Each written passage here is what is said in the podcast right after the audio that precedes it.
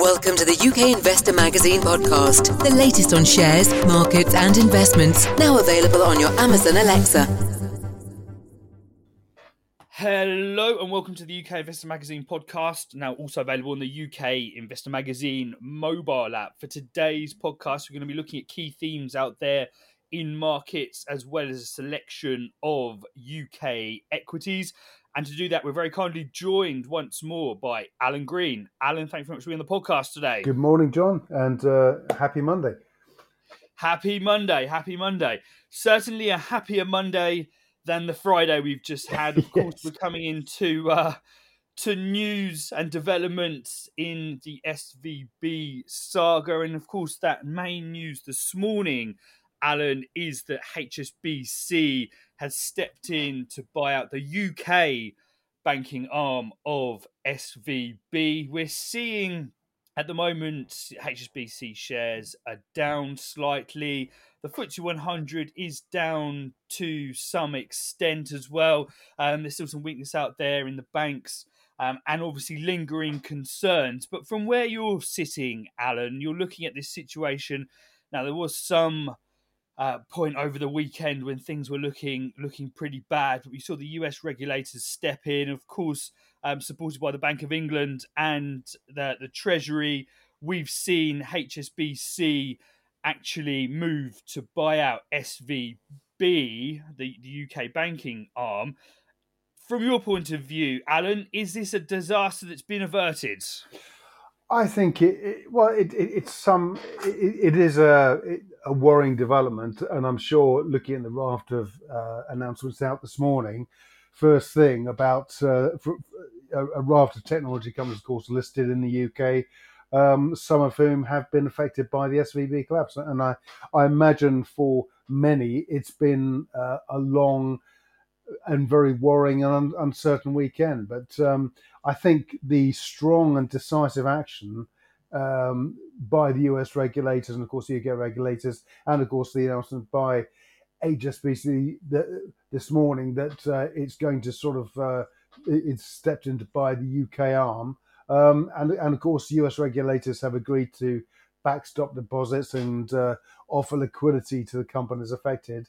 I think it's a case of crisis. What crisis? And of course, you know, uh, governments now have experience of, of, of credit squeezes and and you know bank runs and all the rest of it, and they have they have a blueprint uh, um, from the credit crunch in 2007, 2008 of how to act and how to deal with the situation. So they've acted firmly and decisively, um, and I think the reaction in the markets today tells you all you need to know. I mean, as we speak, of course, the the FTSE is currently down 67 points at the open. Um, it may drift further, but currently US futures are are, are, are, are half percent higher. So you know, looking looking positive, and I think at the moment a case of crisis. What crisis? But of course, whether there are further ramifications from this, having given that we only found out about this late last week, of course, uh, remains to be seen. But certainly a very encouraging reaction so far, and one that I think should instill confidence in investors. Um, if you're looking to the markets and you're uncertain about investing in the markets in case something like this happens, the the, the, the firm and swift response that we've seen for, from central banks over the weekend and today should really go a long way to reassure you. So, what's particularly interesting for me, Alan, is what this means for the markets going forward. Because, of course, we had um, in the last couple of weeks testimony from Jerome Powell, of course, the, the Federal Reserve chair, to Congress, where he suggested that we were to see 50 basis points hikes in the future. There's a big question about the extent that the Federal Reserve were going to increase interest rates. Uh, there was some talk that it could be 25 basis points, but given the strength in the US economy, we've seen two very strong non farm payrolls on the bounce now, a huge amount of jobs added to the US economy. And still persistently high inflation rates, it really is pointing now or was pointing to a to a 50 basis point hike mm. in the United States, and that did cause some some weakness in markets. And then, of course, we have SVB that comes along and really rocks markets. And as you mentioned, Alan, that futures in the United States are, are pointing to a to a higher open as we record this on Monday morning. But looking at the bigger picture, when we're going through a hiking cycle, at some point there's usually something that breaks. And the, the pressures of higher interest rates on companies and individuals comes to a head and we see the fallout. And in this case, it looks as though that fallout is SVB. So if we're looking at the wider markets and how this could play out, do you feel that this is that breaking point that we were looking for? And now the Federal Reserve is really going to have to think about the implications of higher interest rates because if they start to hike rates or continue to hike rates at the pace that they were, at 50 basis points, it could cause issues elsewhere. And do you feel that there's a potential now that they roll back and and rethink their interest rate hikes, which ultimately is a good thing for markets. It's a good thing for, for equity markets and those investors that are looking for a slowdown and a pivot from the Federal Reserve. And is that what we're seeing in this rally in US futures at the moment? It, it could well be that, but of course, I, I think the, the, the worry is that, as you say, you re, you reach breaking point, and then and uh, then of course we're we're back to back to that cycle of, of markets being supported through quantitative easing and uh, and and other measures, which uh, which really, uh, in a sense, creates a, a, zombie marketplace and, and all sorts of factors come into play such as stagflation uh, um, and uh, and uh, and other other sort of factors that that really see um, markets trading or, or, or, trading very thinly and, and, and, looking forward, unable to really attain any, any decent levels of visibility. And and this is this is a problem we face we face now. And of course, I think given what's happened as well, uh, given that uh, SVB is the lender to the technology technology companies, technology arm, uh, you know, investors could now be looking at t- the technology sector and indices like the Nasdaq eventually, and and taking a risk-off um, approach to investing in tech. So there are a, a, number of factors that, that could play out here, but um, but I'm sure so many lessons were learned from the credit crunch last time around that um, that the playbook the that both the US and UK and European central banks are working to will be very much more advanced this time around, and they'll have many more options, many more, more options at their disposal to actually deal with this. Indeed, indeed. I mean, in, in terms of the information that they have to deal with, we've got US CPI this week. That's going to hmm. be a very interesting data point to keep an eye on. So, as we speak, FTSE 100 down, US futures up. It's going to be interesting to see how that plays out for the rest of the session. Mm. So we're going to move on now, Alan, to the companies we're going to discuss today. So we had some news last week from Power Metal Resources, a company that's featured on the podcast as well as presented on UK Investor Magazine virtual presentations a number of times in the last year that Paul Johnson, their CEO, Alan's going to be stepping down. What's uh, what's happened there?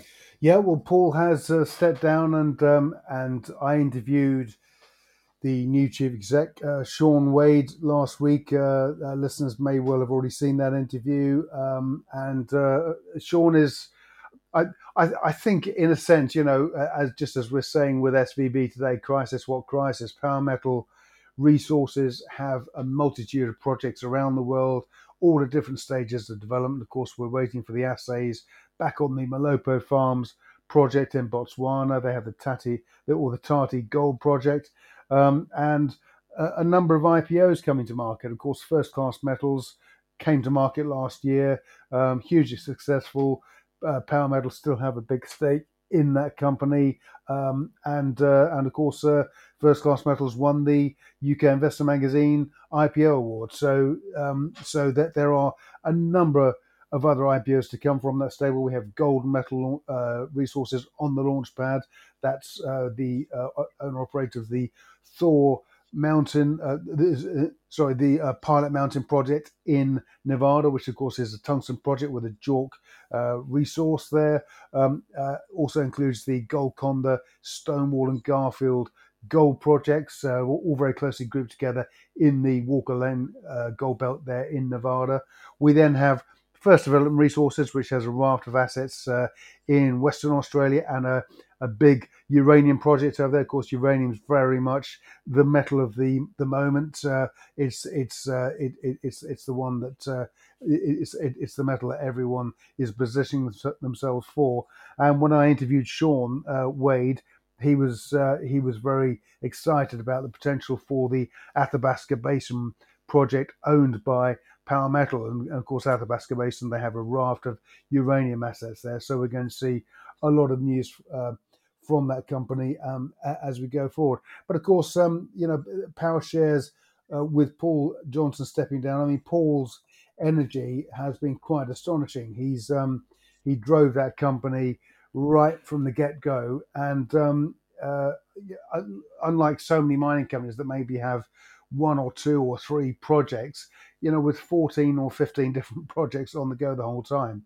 It was literally a relentless round the clock process. And um, you know, Paul Paul was possessed with an incredible energy, but I think um, it got to a point where there um, he said in the, in interviews that uh, there were family health problems, and of course um, those health problems I think uh, uh, suddenly manifest themselves, and um, he was he was he was uh, forced to make a decision. I think um, anyone in that position, you can understand him doing that. But the thing is, Paul still remains on the board. He's still very much um, um, a driver of the company going forward.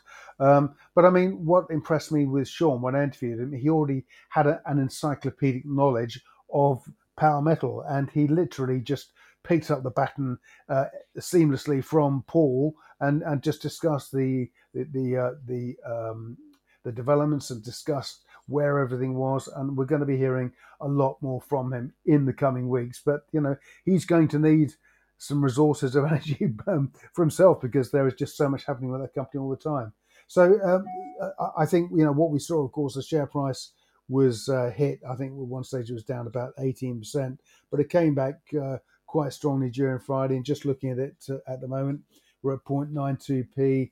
Um, it's uh, you know we've we've had a reasonable start today, so um, I think uh, with a, a, market capitalization of 16 million um, and the raft of projects this company has, um, I did a talk a few weeks ago, a research talk on another channel, and put together a, a base research case uh, comparing all of the each individual project to um, listed companies out there with similar projects.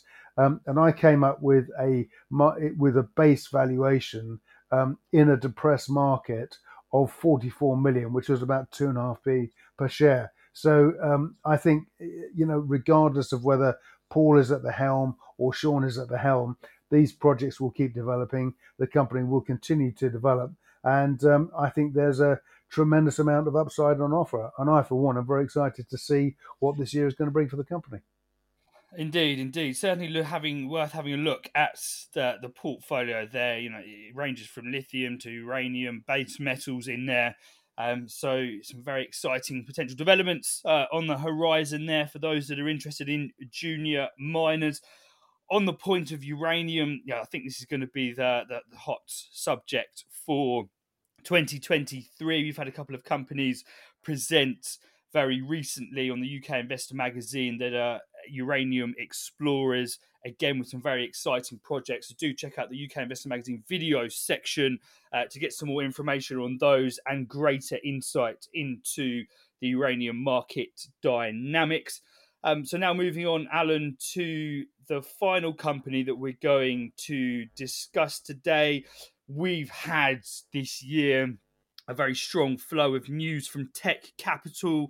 Um, quite interesting to note, actually, they put out a tweet last night confirming they didn't have any exposure to a direct mm. exposure to SVB. They don't hold any accounts with them or have any investments with them. But this morning they followed up with another deal for their portfolio company, Microsalt. Alan, so what's happening there? Yeah, I mean, Tekcapital, again, uh, um, I think, um, uh, uh, as I said a little earlier, we're going to see companies affected by the by the fallout from SVB and the tech sector, I think, in general, is is being hit today.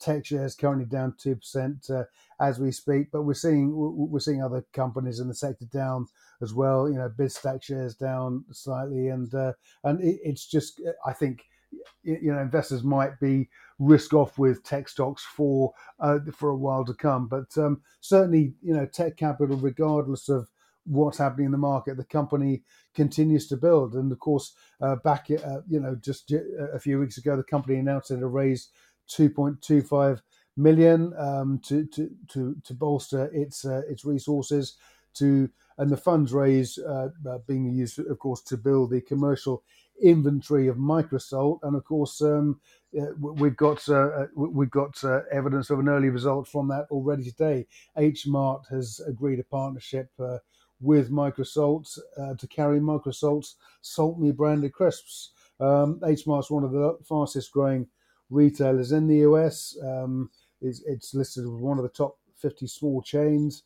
Um, and of course, the issue with Microsalt is, of course, that you have these microscopic grains of salt that carry far less sodium than conventional salt crystals. So you can have your snack foods and all the rest of it um, with salt that uh, um, has about 30% less sodium. And of course, in a, in a, a, country which relies so heavily on fast food industry and all of the inherent problems health wise that that creates, that could have a huge uh, hugely positive impact on on healthcare costs. So, of course, uh, companies I think will be queuing up to do business with Microsoft. Microsalt, and of course, Microsoft is set to list uh, on AIM later on this year. So we will be uh, no doubt having some news from the company um, as we go forward. But of course, uh, Tech has uh, Tekcapital has quite a um, quite a, a, a, a complex portfolio of of uh, of uh, in, in investee companies.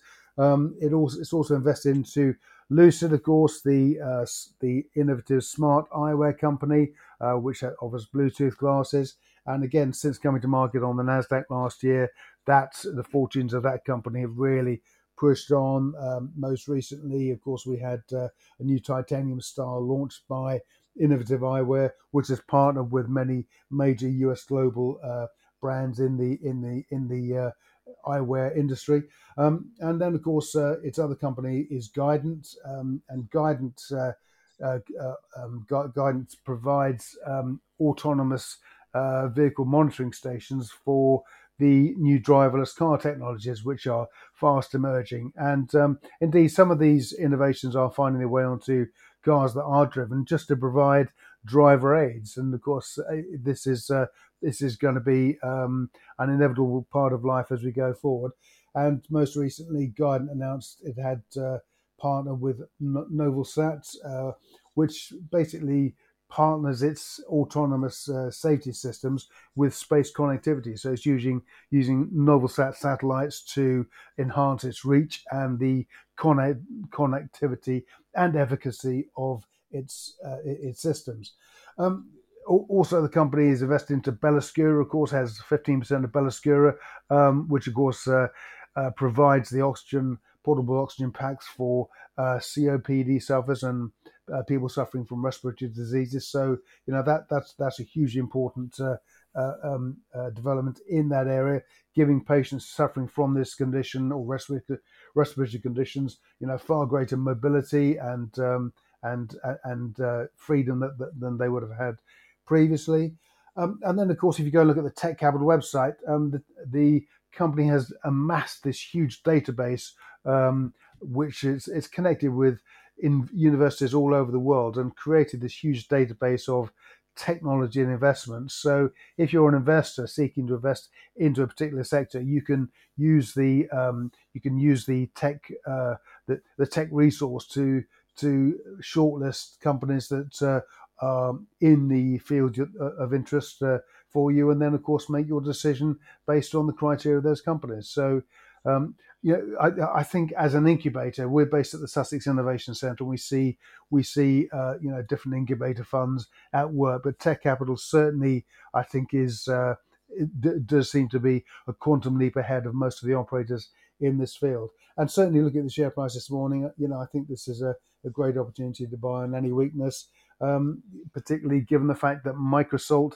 its investee company, which it owns uh, 97% of, will be listing on AIM later on this year.